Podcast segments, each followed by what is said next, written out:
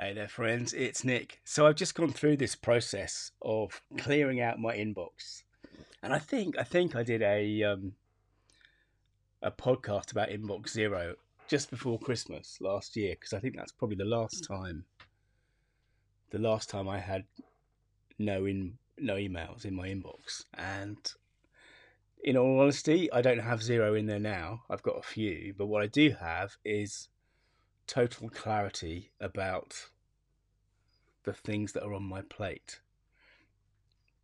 And I think there's a couple of things. I mean, obviously, that's valuable in itself, right? It's valuable to know the things you, you, you, you know, you've got to do, you've got to respond to still.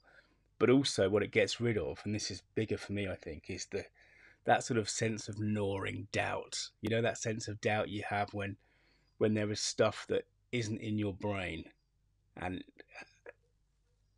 or at least there might be stuff that isn't in your brain. I mean, I, you know, I'm pretty good at this stuff, I think, but I've gone back through clearing out my email, and there are a few emails that I really should have responded to that I didn't respond to. And you know how that works.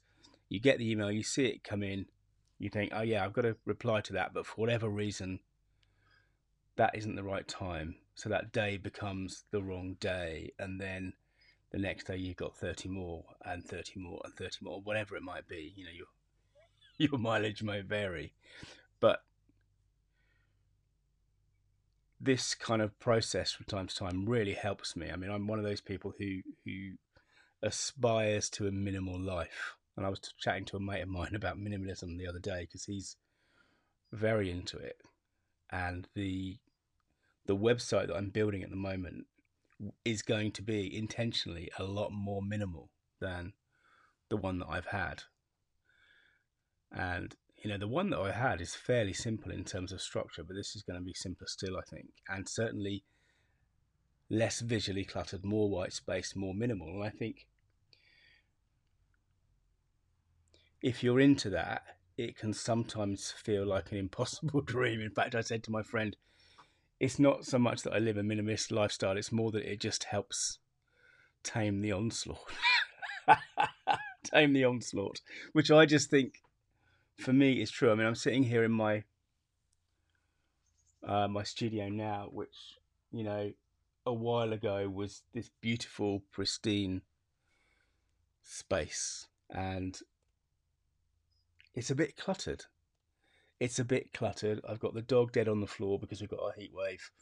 Um, she's coming in and out of the house um, all the time because the doors are open and bringing in all matter of all manner of matter and all manner of little creatures and creepy crawlies and just this little thing for me this morning of clearing out this inbox has kind of helped kickstart or re-kickstart my sense of let's just get let's just get everything back under control because really since I went since I went away on holiday, I've been kind of surfing this wave of doing the things that were most important that day, and actually that's how a lot of us live, right? We're doing the things that are most important right now, and you don't get the space, you don't have the space to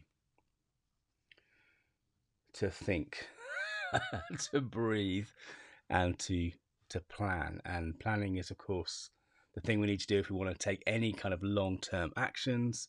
And as I've said before on this podcast, long term planning, strategic planning, long term thinking is the thing that makes a difference um, in our lives and in our business and in the stories that we tell. And you know, one of the things, again, I've said this before about story, which is one of the reasons why we cling to it, we cleave to it, is that a great story simplifies the world. When we tell our story, we are saying to the people, to the to the audience, to the person we're talking to, this is me. These are the things that matter. And we simplify the world and actually it's no surprise, really, I think, that when things are tidy, when things are uncluttered, metaphorically or otherwise, we feel more at peace. Anyway, thanks for listening, and remember, your story means business. Hey, this is Nick. Thanks again for listening. To dig deeper, search for story.business.